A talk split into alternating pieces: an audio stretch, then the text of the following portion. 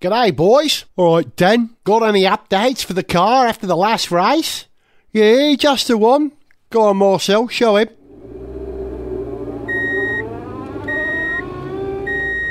Yeah, this funny. You guys are funny.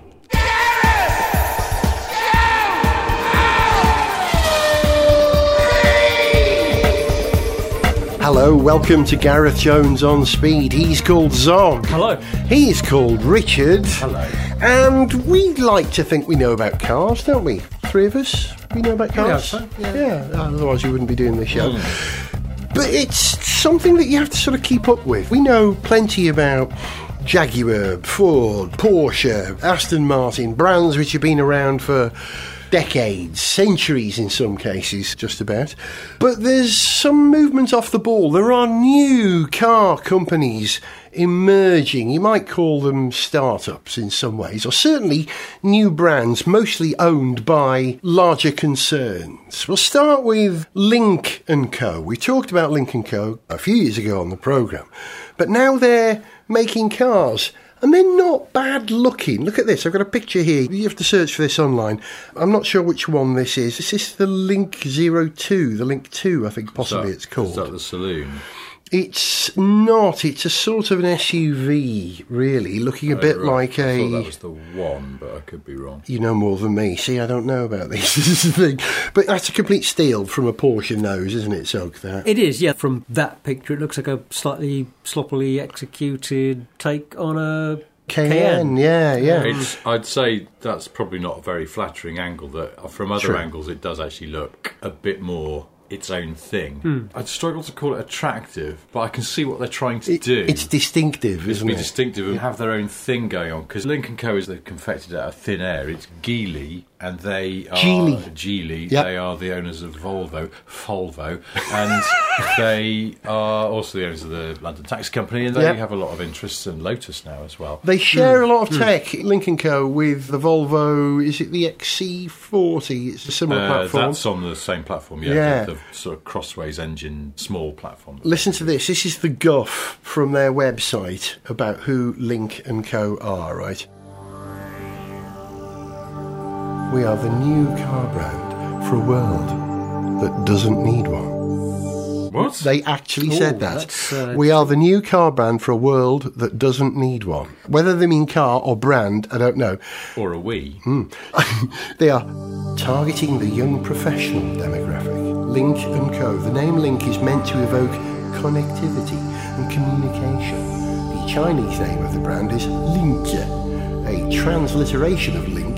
This is a given meaning where you have to look at the symbol. There's a symbol, and it means to lead with open mind in style, design, and cutting edge technologies. That symbol actually means that. Uh, what do they call it? Character. Character is the word I'm looking for. While the second character in the name means to amend with innovations in trilateral space between human, vehicle, and environment for better traffic.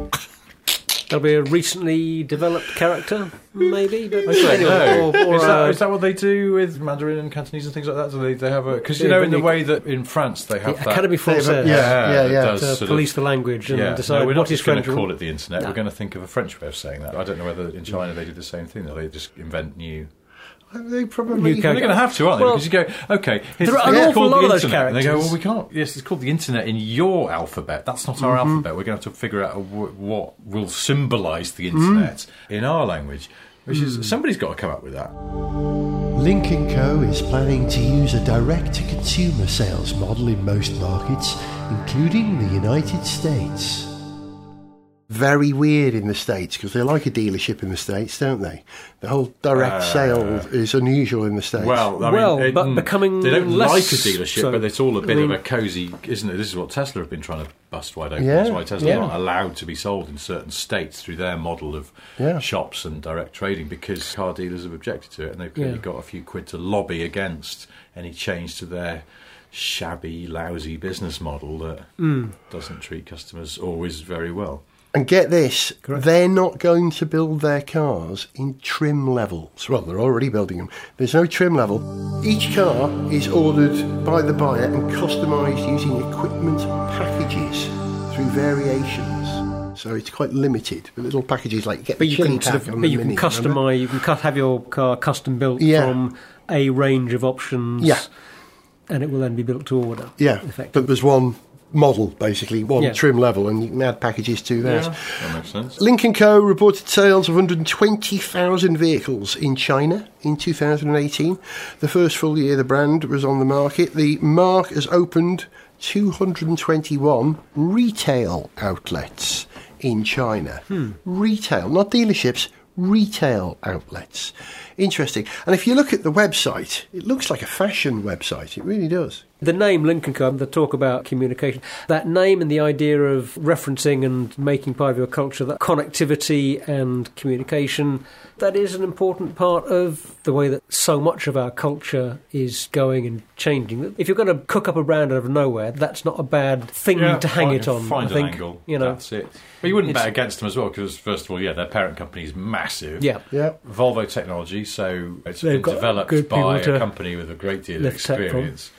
And Peter Horbury, ex head of Volvo Design, now head of all Yeah. design for Geely, is overseeing it all. So there's a lot of credibility there. Heritage. Fair play. Well, it's not really heritage. Is it? They're sort of they're trying to confect it from nothing. But if you scratch the surface, if you are interested, you realise they know what they're doing. Some solid foundation knowledge and doing. experience back Yeah. there, but then sort of plastered with this new idea. I mean, the and co bit is rather twee, Uh, but, yeah, yeah, I agree. but everything else about it seems very modern and fair enough. Are they the Mumford and Sons of car?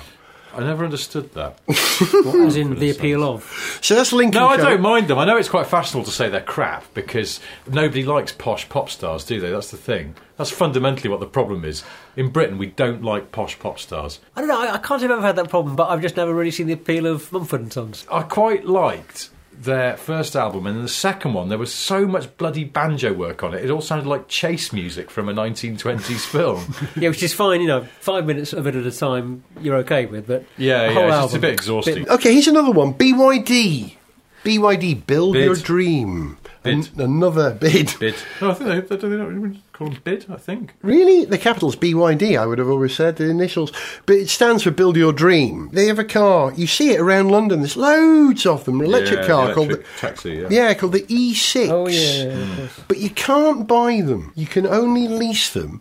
And the only contact number, I was looking into this, for BYD is a Dutch phone number, 0031. That's the Netherlands, isn't it? The international dialing code of the Netherlands, I think. Uh, or is it France? possibly. Oh, we- uh, No, yeah, three three is three three is France. I think. Okay, it's Yeah. definitely the Netherlands then, yeah. That's just it's slightly odd. The reason I'm talking about them because they're here now. In North London, we've got electric buses now on some of the lines that run sort of the Holloway Road, and that bus is all the electrical stuff on board is from BYD, and it's built in the UK in a partnership with Dennis, I think, the people who used to make the fire engines. Hmm, so it's a Still do. And dust yeah, I think you're right, yeah. So it's a classic sort of hmm. Chinese 50 50 joint venture. They like that, don't they? They- Well, is it, or are they just buying in the same way that buses have traditionally been made? Is that Always a the chassis body supplier yeah. and there's a body Maybe you're right. builder? So I don't know whether it's necessarily a 50-50 partnership. They're just buying chassis and engines or drivetrains from. But they charge in two hours. These buses charge poof, in two hours. And- Really? yeah, and then they get a whole day at use out of them. What- That's a great what- question. What, speed of charge are they using? I'd love to Well, know. I would guess it's possibly two things. I mean, okay, yeah, it's probably a higher voltage, higher capacity, higher powered Hmm. charger.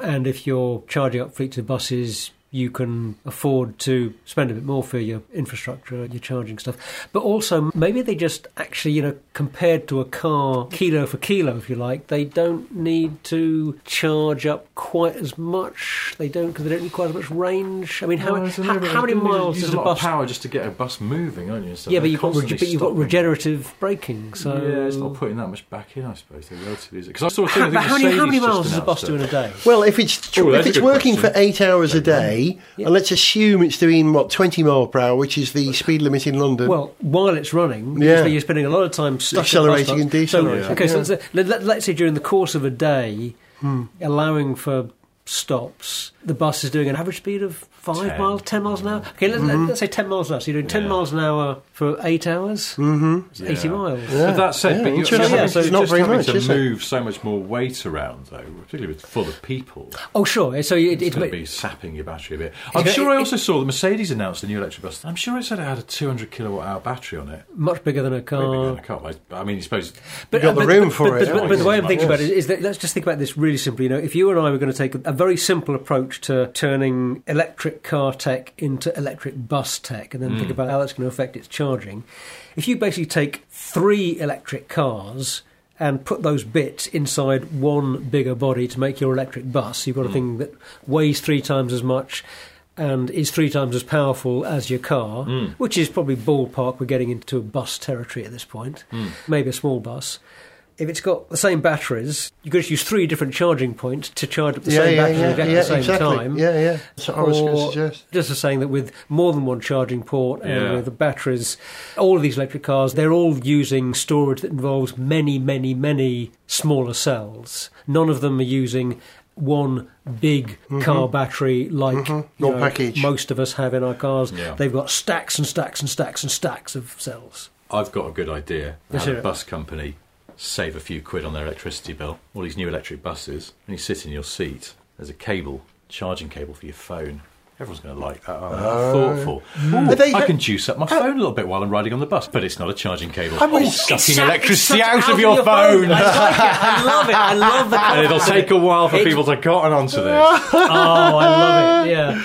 Very good. All right. How All right. many iPhones would you need to be draining to keep your bus running? Well, there were 3,000 iPhone batteries in a Tesla Roadster, wasn't that what they said, the were equivalent? Laptop batteries, I think. Yeah, La- I uh, think they, all I right. think Are you sure? I laptop think it was. Yeah. Yeah? Yeah, Yeah, because okay. the, laptop batteries are more generic. Okay. than- yeah. All right, moving on to Borgward. Now, Borgward's an old name, German company, tremendous heritage, largely forgotten. What I didn't realise about the new Borgward is, it Is that is it's some kind of intergalactic hive mind civilization that lives in big Borg cubes? It's a place where cybernetic Where- where- where- where organisms sick go. aliens Yes, Go to, right. The okay, Borg yes. The Borg Ward. Borg Ward. This version is actually registered in Germany. I thought it was just a Chinese company sort of licensing the name, but it's not. It's So actually what some, are they doing? well, the? Uh, he's called Christian Borgward. He's the grandson of Carl Borgward, who ran the original the company. Ward. He did, yes. But the cars are built in China by a subsidiary of BAIC, the Beijing Automotive Hmm. International Corporation. They've got a range of cars, all sort of SUVs, fairly pudding familiar looking, you know. But the interesting thing about Borgward is, you know, Have when they they're got a range? I thought they just had. Is it BX7? Is the one? Is the one they're actually selling? I think they've got three cars at the moment, They're but we don't. sale though. I think so, yeah. Because I think they put their first one on sale, and by all accounts, it wasn't selling particularly well in China, Hmm. and the whole thing looked a bit shaky. They are doing lots of knockdown kits into every emerging country Indonesia, Thailand, I think Turkey, South America, Bulgaria. They're all over the world moving cars around, but they're not here yet. But I would imagine they will at some point. We've got a bit of a resistance to Chinese cars here, but I don't think people will perceive Borgward as a Chinese car because of the name and the heritage and the association with the original Borgward. Well, I don't think anyone knows what the original Borg was. Mm, yeah, I think That's that's, that's pretty. We do, thin, that's but we pretty- only just yeah. do. You know what I It's, mean? there's sort of, I mean, that's the thing. They're trying to pull the same trick as MG, yeah. as SAIC with MG, which is sort of take an existing thing, and even though the cars now they're selling have nothing to do with what went before, it's sort of oh, it's a familiar name. Hmm. But Borgward isn't a familiar name. Yeah, So- and also with MG, so much more recent in the Yeah. memory, as Yeah. well as being a much bigger deal. Once every few months, I get sent a picture of an MG, a modern MG, on the road by a friend, a different friend each time, going, What's all this about then? Mm-hmm. I thought they went bust Uh-huh. in 2005. So MG's marketing isn't working that well, I would say. Apparently not. Over here, in, Flummoxed by in. China, they sold quarter of a million cars last year. In Britain, 9,049. MG? They- yeah, yeah. I they've think got- that was a record as well, wasn't Yeah, it? That's the best they've done. They've got four cars in the range the MG3, the MG ZS, which is an SUV, and the MG GS. Sorry, three cars in the range. yeah, the they've MG dropped the MG6 now, so. Yeah, that's right. Which won the British Touring Car Championship in 2012. Did you know that? Well, I MG as not know manufacturers using AAA. And I was unaware of this. I mean, I don't follow the Touring Car Championship, I'm embarrassed to say. But the fact that MG won it in 2012, fair play. Hmm. You know, I know it was Triple Eight who ran the car and all that, but fair play, they did that. Yeah, again, they're SAIC, Shanghai Automotive Industry Corporation. They didn't win the drivers' part of the Touring Car Championship. That was Colin Turkington in a Honda Civic. But I thought it was a mention. All right, Chery Automobile. Or, in this case, Qoros, it said. I couldn't remember. I remember sending you guys a, a message earlier this week. What was the name of that? BMW rivaling new brand who were Chinese funded and reckoned they were going to rival BMW. I couldn't remember, and eventually it came to me. It was Qoros. It's spelt Q O Oh, R. O S. Oh, yeah, they've Qoros. tanked, haven't they?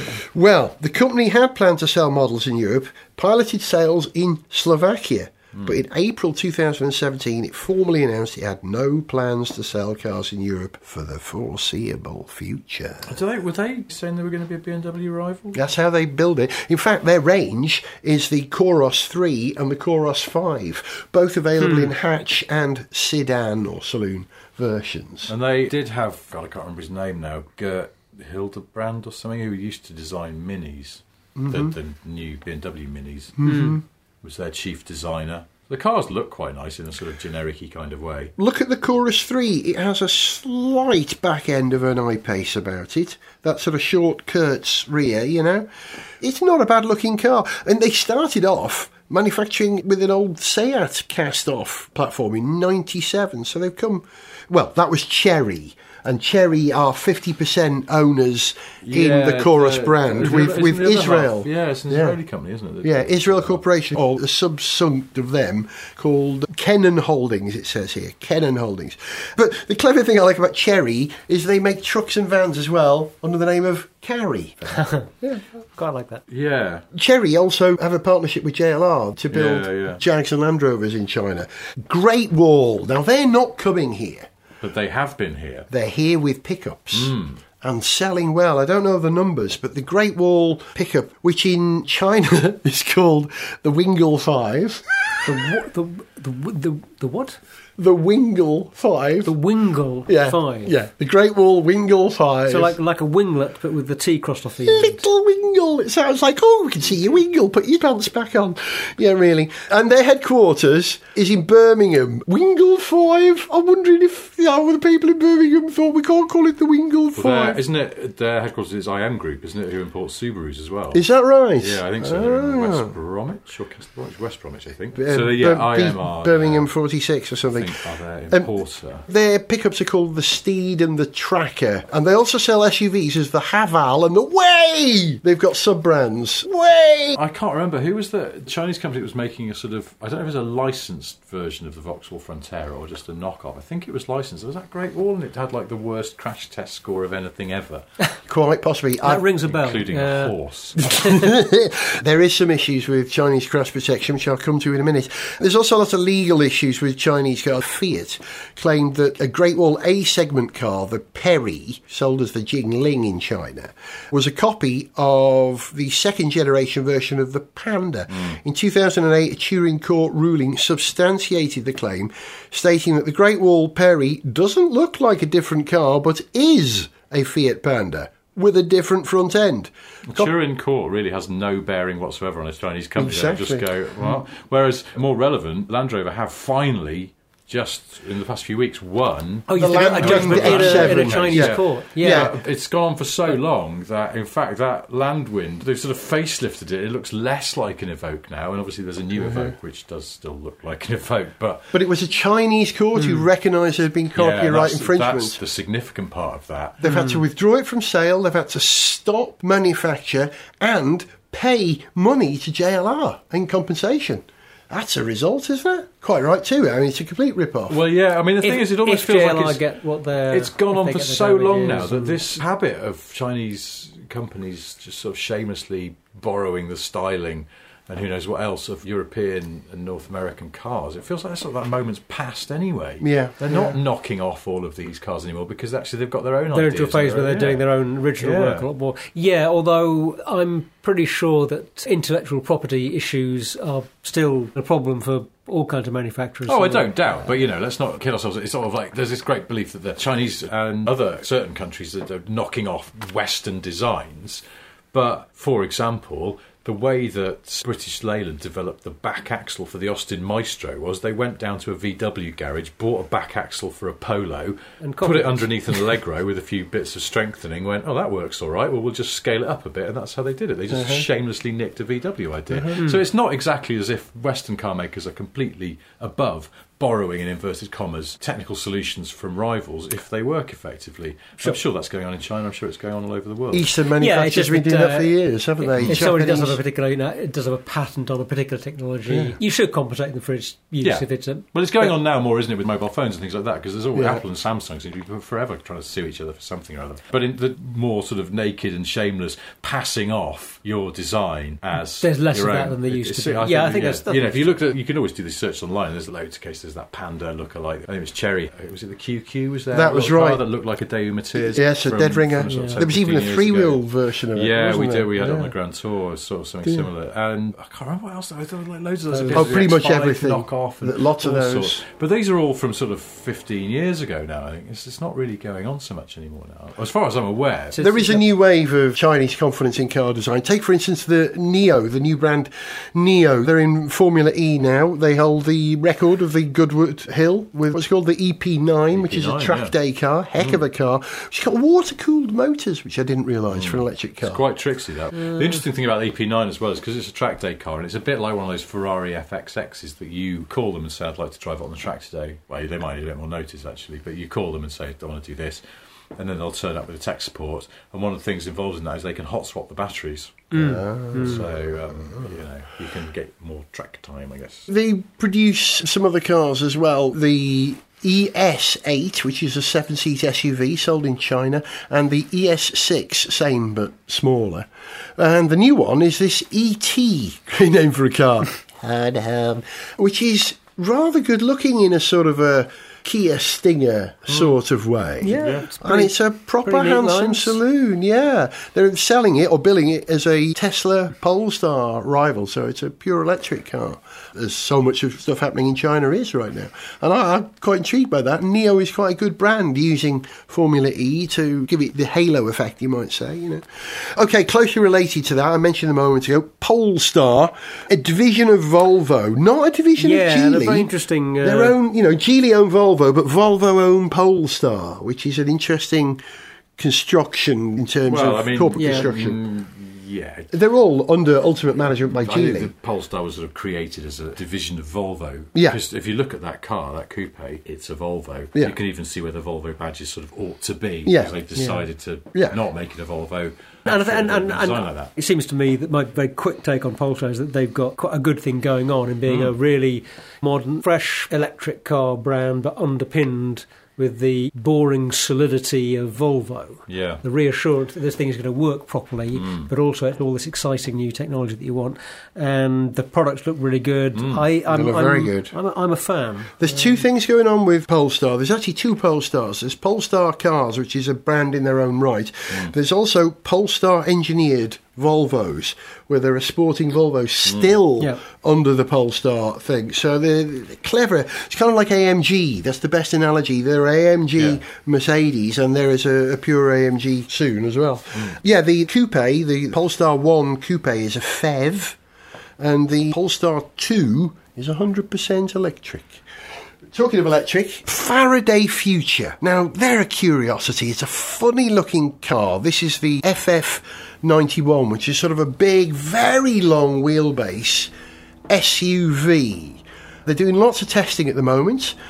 In Germany, they're testing in polar regions at the moment. There was a lot of will it ever happen? slash Yeah. controversy over this one. About the financing of it. Yeah, I don't know where they're up to. Is it- I haven't bothered looking recently. Well, but- they're taking $5,000 deposits for the car. There are two types of reservation. You can make a premium reservation for 5000 or a reservation for 1000 I don't know what the difference is when you get your car, but I reckon they're just bankrolling the development of the car just like Tesla do by taking deposits. They're talking about another car coming soon, the FF81 in development. Hmm. And that their sort of USP is this multi cell solution they talk about, where individual cells and groups of cells can be slotted out and replaced hmm. rather than have to replace the entire battery pack in a car. This is as a servicing. This is a hmm. servicing option. In other words, where, so when some cells are going bad, you can Yeah. replace some of them rather than yeah. the whole battery. This isn't a quick charging alternate, is it? No, it's not battery swap. No, it's just when your cells die, you can pop a new one in.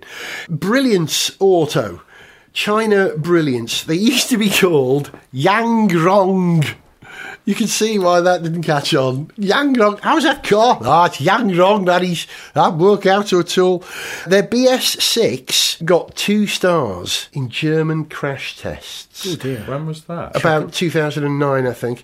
The importers HSO Motors in Spain went bankrupt in gonna say, 2009. still going? Yeah, China Brilliance. Are Yeah, you sure they haven't been not that I'm aware of. up by someone else? Because they were sniffing around the peripheries of MG Rover back in when was that? 2005. It was Nanjing who bought Yeah, them, and, then they were acquired. by SAIC, Yeah. and I thought, what happened to Brilliance? Brilliance had a saloon that was designed by Giugiaro, I think.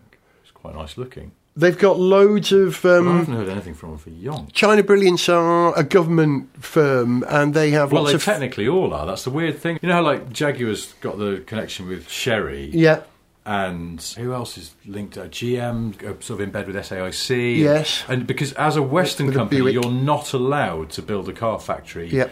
In China, or you weren't, Mm-hmm. unless you had a partnership with a local company, which was basically, you know, a state-owned concern. So I suppose Mm, yeah. they could, they should, you know, keep tabs on you. And this whole thing with Tesla now building a factory in China is, I think, the first example of a car factory that they haven't required wholly owned, really. a link with a domestic car maker, a domestic corporation of some sort. Hmm. To wrap this up, Brilliance Auto, they've got lots of partnership joint ventures with Toyota, BMW. They build Yeah, yeah. cars on the hmm. behalf of the government over there. But launching a brand is very difficult. Look, here are some of the brands which came and went. Think, I think they were Norwegian, weren't they? Scandinavian? Yeah, they had those little electric cars about Yeah. 15 years ago with Yep. Ford. Ford's Fo- backing, weren't Yeah, they? Ford absorbed them, then it oh, vanished. Perodua, gone from this country. Yugo, gone from this country. Proton. I This is a very out of date list. Well, these are gone. These are cars which have gone. The point I'm making, these are brands which have tried and failed. Di- Right. Even Daihatsu, gone. However, hmm. Well, no, hang on. Daihatsu still exists. They're huge, But not they're- in this country. Part of Toyota, yeah, Yeah. because they only sold small, cheap cars. Yeah. The yen to pound ratio just Hmm. knackered them, and they couldn't make any money, so they bailed out. But they're really, really successful company Elsewhere. In, yeah, because Yeah. they make K cars, you know, those little So they are still selling Daihatsus in Mm, yeah. Japan. If you ever get the chance, go to Daihatsu's Japanese website because they make some really. I will check great out. names. I'll check it out when I get home. But to wrap this up, what I was trying to say was, you know, many brands have come and gone from the UK. It is very difficult to establish yourself, but it can be done. Look how Dacia was brought back from the dead very successfully. Skoda on life support and is now a well respected brand thanks to the VAG group. And even Venturi, that was sort of long forgotten, they're on the way back. They're going to be cool again. And elsewhere in the world, Datsun. I think they sell Datsuns in Russia, don't they now? Is that where it's sold? They do, yeah, certain developing markets as well. I don't know why. Hmm. There's an interesting one actually. Rather than selling a Nissan, in other words. yeah, Uh, Yeah. well, it sort of sits alongside. It's a cheap Nissan, isn't it? Yeah, it? Literally. That Yeah. cheapo cheapo car was Yeah. was designed to be sort of five thousand quid or something. So it's sort of even sub a Sandero or a Yeah, yeah. Logan. On that note, at the recent Shanghai show, do you know Renault have done this little electric car based on the Kwid, which is their version of the cheapy cheapy Datsun entry level car for India. We're not talking about the Twizy. No, no, it's a proper car, but it's pure electric, Yeah. and it was designed to be sort of seven or eight thousand pounds, and it was meant to be for developing markets. But they're now saying that in theory they could sell it anywhere.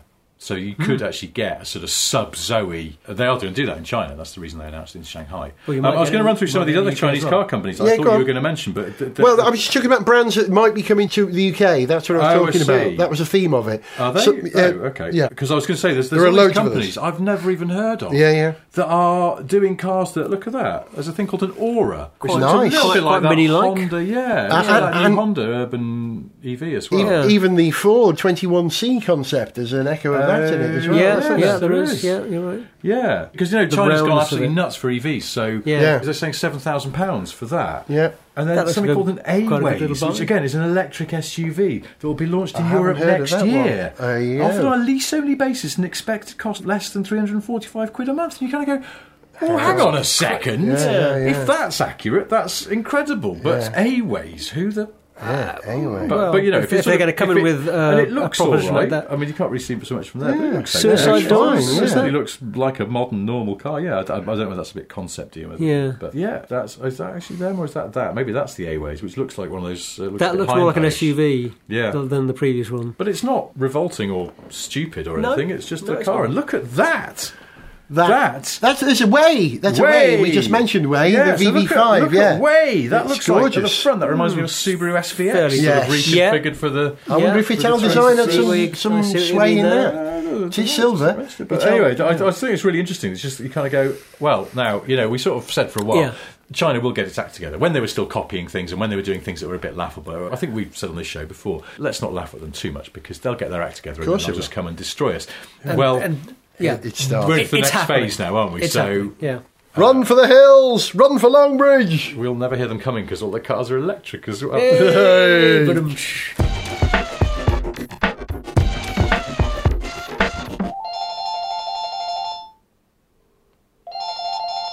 Hi, this is Gareth Jones on Speed. We're all out testing cars at the moment, so we can't take this call. But if you leave a message, we'll get back to you. Speak after the beep. Thanks. Listen, British podcasters, this is China. If you want Rover alive again, stop criticizing our cars.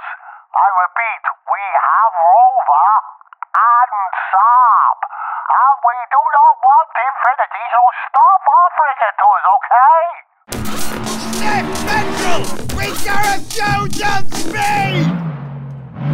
I guess the theme of this episode of Gareth Jones on Speed is the shape of things to come. And as the sound of my gate closing behind me suggests, we've come outside to not only the shape of things to come, but the shape of things that are actually here. Richard's new I-Pace. How proud are you, Richard? I'm very pleased with this. Very pleased indeed. It's been a long time coming as well because I waited six months for this from ordering it, and then it turned up and they'd got the spec wrong. No, I didn't know that. Oh, it's a little thing. Well, it's kind of a little thing. I mean, it's fine. It's all been sorted out. The dealer that I got this from, the lease company, put me in touch directly with the dealer, so it was their mistake. I ordered it with heated seats, and they forgot to put the heated seats on it, which I think is dumb. They should put the heated seats on the standard. That's Jaguar's bad call. So what happened? You didn't send it back and say put it back in with the right seats. Did Well, they? they What said they could retrofit, but they wouldn't be factory spec. You'll see when we get in, it's got touch screens in there, and the heated seats work through the lovely hmm. heater controls, and each heater control has a little screen in the middle of it that shows a temperature, and you push it, and it becomes the heated seat control. And it's all very nicely done. And they said, "Oh, we can't do that. Obviously, that's factory fit stuff. So what we could do is we'll put a heating pad in the seats, and then we'll sort of put a little switch on it." And I went, "That sounds terrible." And also, it's a multiplex yeah. wired car. It's like I don't want you hacking into my wiring loom. yeah. It just sounds awful. They said, That's "Oh, a we can- disappointment. though, it's just isn't a it? bit annoying, but anyway, they gave me money back above and beyond the actual cost that I paid for these things I don't have, and gave me some floor mats as well because it didn't come with floor mats. Which again, you go, God, you think they'd chuck those in for now? So yeah, it was fine. It's- You've specced it in some sort of electric blue. What do they call this colour? Do you know? uh, they call it cesium blue. Cesium. Right. Okay. yeah, I get It's a nice zingy colour, isn't it? I mean, obviously it's dark now, but if you could see it in the light, and it wasn't dirty because some builders got crud all over it while I wasn't looking, which is disappointing because it's new. This car, you know, it's got 400 miles on it or something. It's a nice colour. This.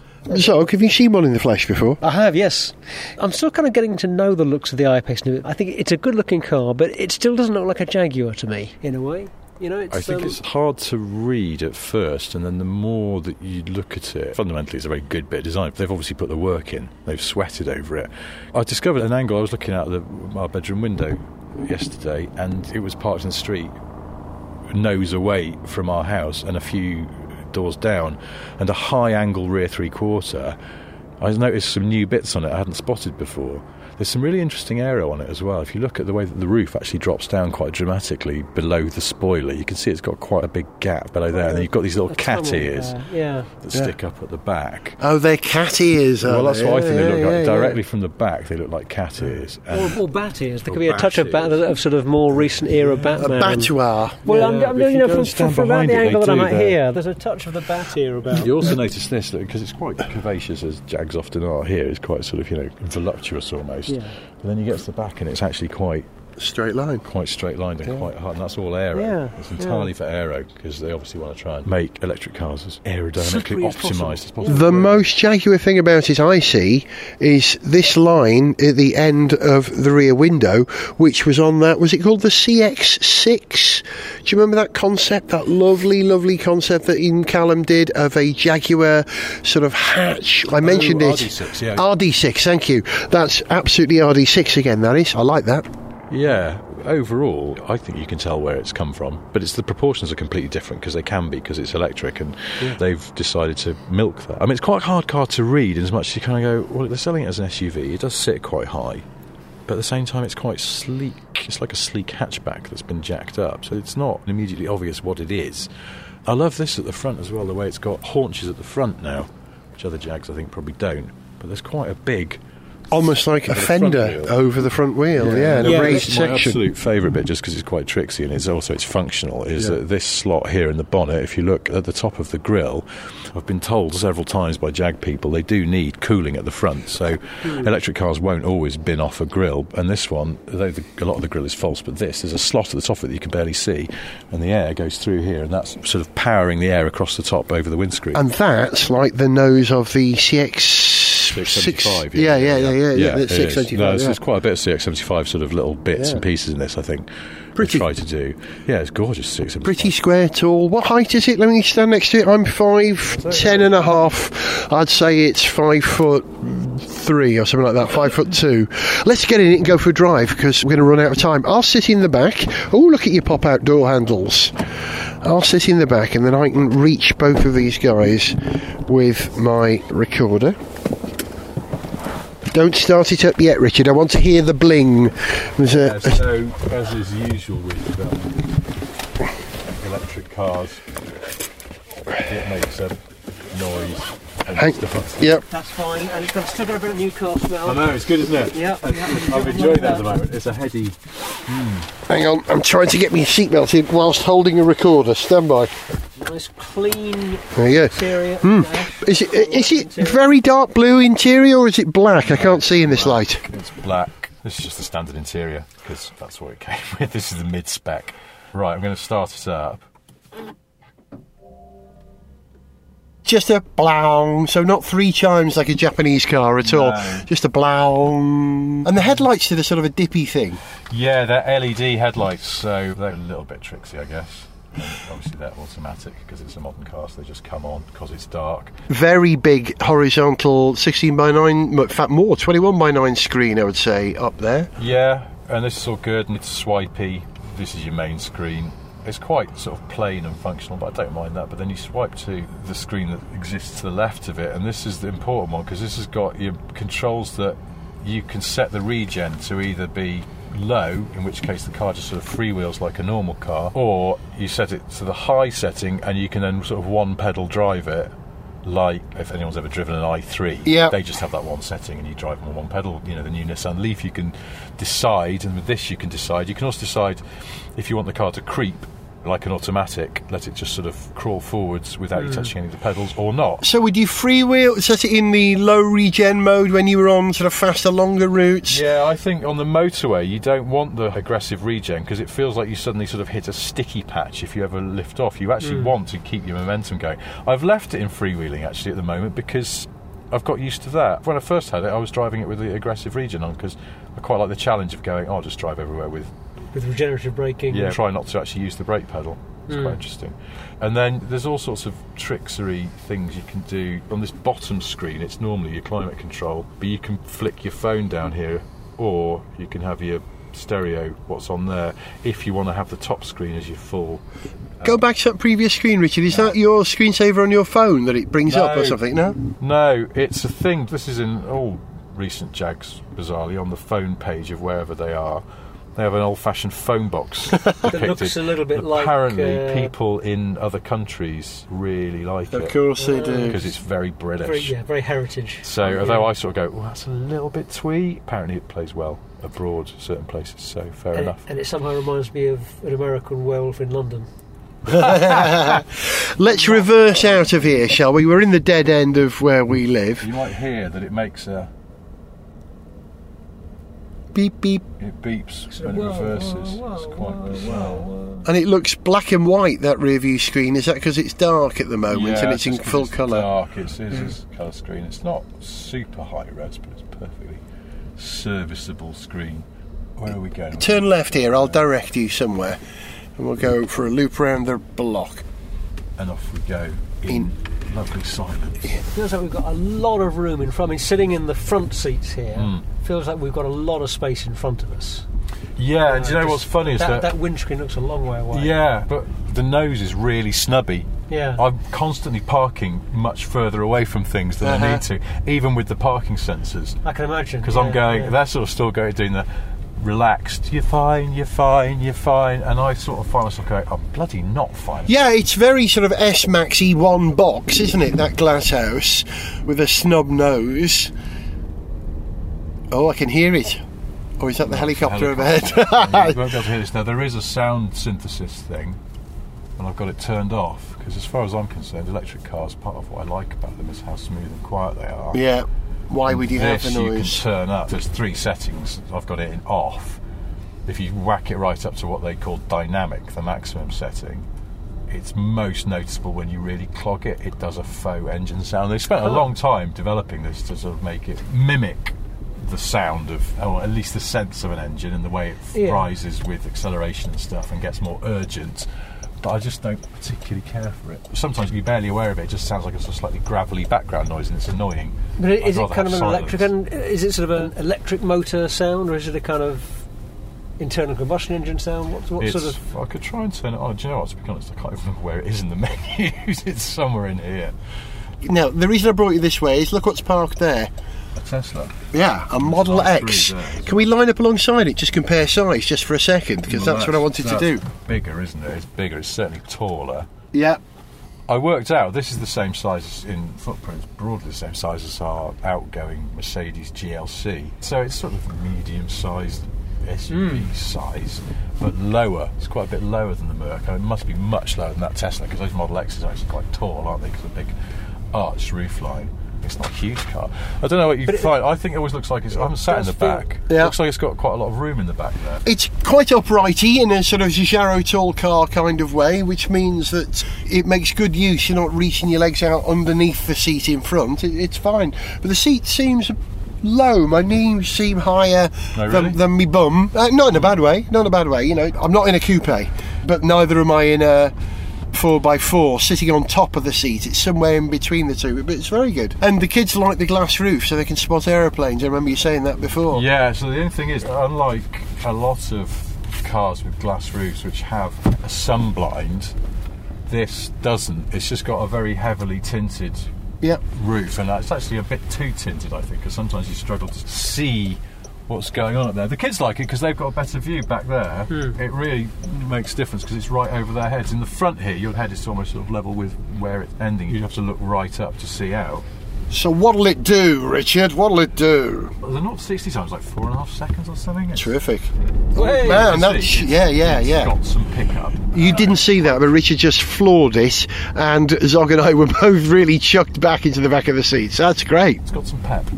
I slightly surprised a chap in a Mercedes C63 coupe on a long slip road the other day because I saw him coming. He came off the roundabout onto a long slip road on the M1 and he came off with some vigour. I could see him closing in on me and I thought, you know what, I'm not having this sunshine, so I just stepped on it and I think he was quite surprised at how I accelerated How away from briskly it. you picked up speed. What is that guy's problem? And yeah, he was quite shocked when I sort of disappeared, and then he expressed his anger by absolutely slamming it on the motorway and zooming off into the distance in a cloud of V8 fury. I, I think he's a bit irritated that he didn't expect that blue car to bugger off. But yeah, it got some pep, and obviously because it's electric, it just sort of goes. You don't have to wait for it to spool up a turbo or come on cam. It just goes. Picks And We like that about Lecky cars. If you like cars, you like a performance car. If you drive an electric car, you've got that instant performance from zero. If you like cars, you like refinement. Electric cars give you refinement. There's no reason not to like an electric car, really, is there? uh, we can go round this roundabout and come back the way we just came, if you like. Yeah, I mean, I hear a bit of moaning. I think the people who moan the most about electric cars and go, oh no, I'm going to stick with my V8, thanks very much, are generally people who haven't driven them. I think if you drove this car or, a Tesla, I imagine, or, or anything, any modern, quick electric car, I think you would struggle to hate it.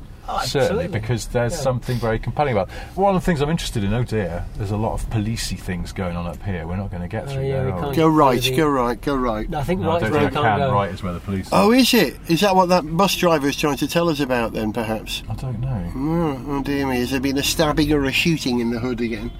Oh God, there's loads of police all up there as well. Mm, oh, oh dear. Yeah, we've got to go left. An incident. I do understand how people can miss the something in old school automotive engineering. In that, to me, there's no question that an electric motor is a far better way to propel a vehicle than an internal combustion engine. It's more efficient, it's simpler. It's got so many advantages over the internal combustion engine. Fewer moving parts. Oh, yeah, exactly like I say, simpler. But I also see absolutely how the complexity and the sort of pig-headed wrongness of an internal combustion engine is part of why it can be hmm. fun to own a car with one of those engines and to keep it running and to have some kind of relationship with it, which can be a deeper relationship than you might have with a simpler, less temperamental, easier to service, more efficient, cheaper to run electric car. It's funny actually because I've been driving this quite a bit, just round and about because it's my new toy. But then I went out in my Porsche, which not only has the pig-headedness of internal combustion engine, but pig-headedly puts it at the back of the car when Yes. everyone else is putting it at the front. And I'd forgotten how much I really like my Porsche, and particularly. And I know it sounds weird of all the things to pick uh, characteristics of a 10 year old Porsche 911 was how little it is hmm. because you know it is a still small quite- car, yeah. it's a really wee car. I was just like sort of Yeah. zipping about in it, going, oh, Yeah. "Oh, this is nice," and a bit of exhaust noise, obviously, a bit of sense of mechanical stuff going on. But then it's nice to get back in this and just go, "Oh, so oh, smooth." It just works so well. Yeah, throw that into the mix. I'm getting close to a really, really solid three-car garage because then I've got my Defender as well as stupid, rattly. Chunky old thing, Proper but, it, old but school. it, it has its special skills as well, and Yeah. it's quite a nice collection Yeah. of different abilities and strengths and weaknesses, but also, let's be honest, just personalities, characteristics. They all do very different things in different ways. None of them even run on the same stuff. Yeah, yeah. All you need now is a hydrogen fuel cell car to complete the mix, really, don't you? yeah, maybe a bicycle and a horse. Yeah. this car, what's the longest journey you've done on it so far? How close have you got to its limit of uh, range? Now, there's a funny thing actually, because I drove up to Jaguar in Coventry Yeah. because I won a charity auction for a one off Ian Callum sketch. And bless him, gent that he is, he said, Why don't you come up to Coventry and pick it up in person? Oh, And we'll go for lunch or something. Because I know Ian a little bit and he's a nice guy, and I always love talking about design and shizzle with him. And in the end, we didn't go for lunch because we just spent so long just talking nonsense and away. talking about all sorts of stuff. And I got my signed picture, and then he had a print of his first sketch of this car. Oh, and, I, and he signed that for me as well. So it's not an original, but it's a print of his original. Oh, nice. But he signed a couple of sketches for my kids and stuff as well. So I've definitely got my charity money's worth Yeah, there. yeah. But I had to drive up to Coventry. I've talked about before, I was going to rely on the charger around the corner from my house. Well, it wasn't working for me when I went to charge this up the night before. App wouldn't talk to the charger. Mm-hmm. I thought, fine, I'll just leave a bit early in the morning. I'll do it on the way. And then I just had a nightmare with chargers. Just Hmm. not working or occupied. And in the end, I was suddenly like, I haven't got time to stop again, or I'll be late. I'll just have to take it easy. But when you put something in the nav here, if it's further than the car will go, it'll go, uh uh, you're going to have to stop and charge. Would you like me to show you where you might do that? That is good. Which is good. Yep. But what's interesting is, I did that in the nav and I went please take me to Whitley in Coventry, and it went, yeah, you're not going to get there, mate. And I was like, yes, I bloody am. We'll see about that. Interesting experience driving below the speed limit on the motorway. Yeah. that. I was sort of- Hypermiling. Yeah, I was doing a lot. I was driving it. So thankfully, there was some. Oh, I say thankfully. It's the only time you say thankfully there was some roadworks with average speed cameras. So I had to do fifty. Yeah.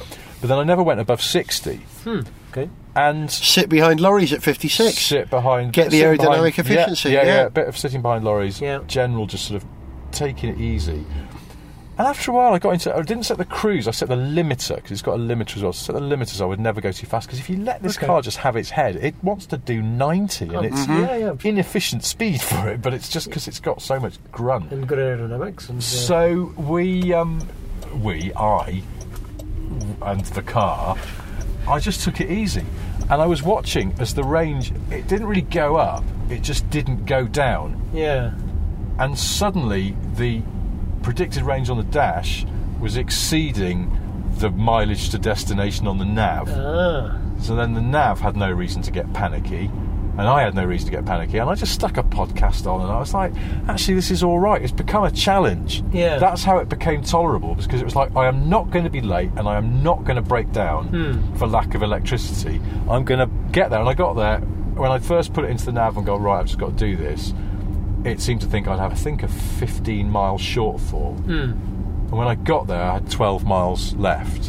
And this I'd- was on a journey of how many miles, roughly? uh, I can't 200 remember. something? No, a bit less than that, I guess. 100 Coventry's something. 100 from North yeah, London, maybe, yeah. yeah. And I didn't. That's the thing. I didn't have a full battery. That's the annoying thing. I wanted Right. to have a full battery to set off with, but no. And I'd already spoken to someone at Jag because they said, "Oh yeah, when you arrive, come in. Just tell security. Your name will be on the gate. They'll direct you through. We reserved you a space outside Ian Callum's office that's got a car charger, so you can charge up." Because I told them I was coming in my iPace. Yeah. And then I discovered when I left an interesting quirk of trying to leave a Jaguar property in a Jaguar.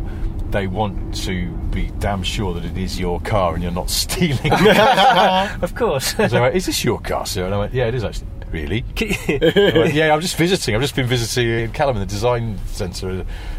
Right, but this is your car. It's not a company vehicle. It doesn't belong to Jaguar Land Rover. I went, no, no, honestly, it's mine. I was then thinking, I've no paperwork in Yeah, here to yeah. prove that. And I suddenly thought, first I was like, what a needlessly fiddly thing. And I was like, well, of course. There's hundreds of cars on this Yeah. site. Yeah.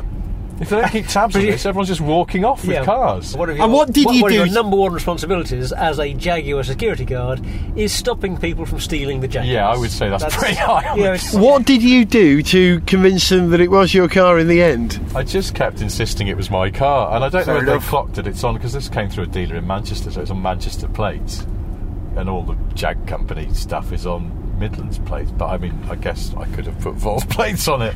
I don't know. In the end, I don't know why he suddenly gave in. Maybe it's just my persistence. Maybe that's right. If you work at Jag Land Rover and you want to nick something, be persistent. Maybe you were just very, very persuasive, very convincing. Maybe I smiled sweetly.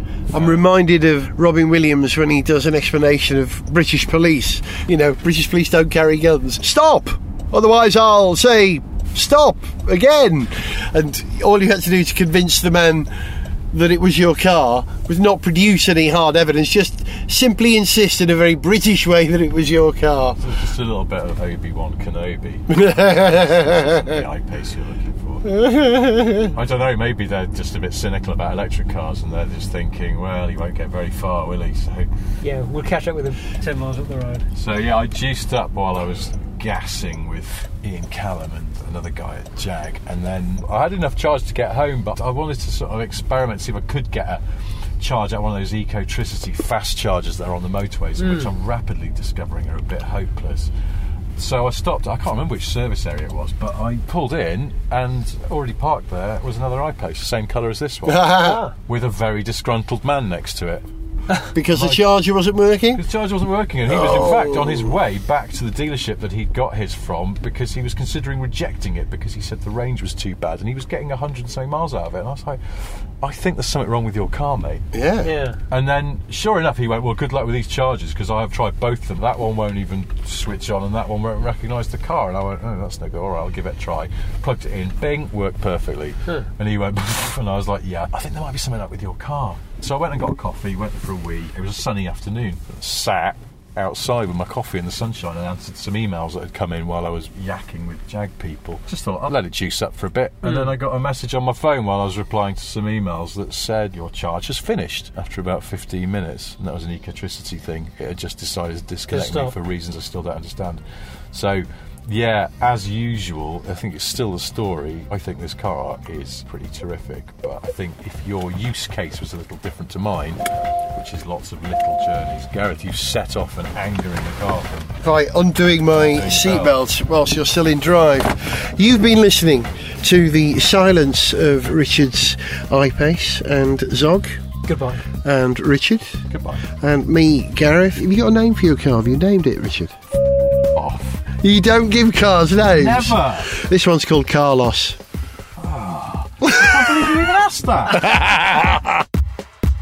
To send us an email, see pictures, get song lyrics, join our Facebook fan site, follow us on Twitter, or to find out about sponsorship opportunities, go to garethjones.tv. Gareth Jones on Speed is made in London by Whizbang. Gareth Jones on speed! Speed!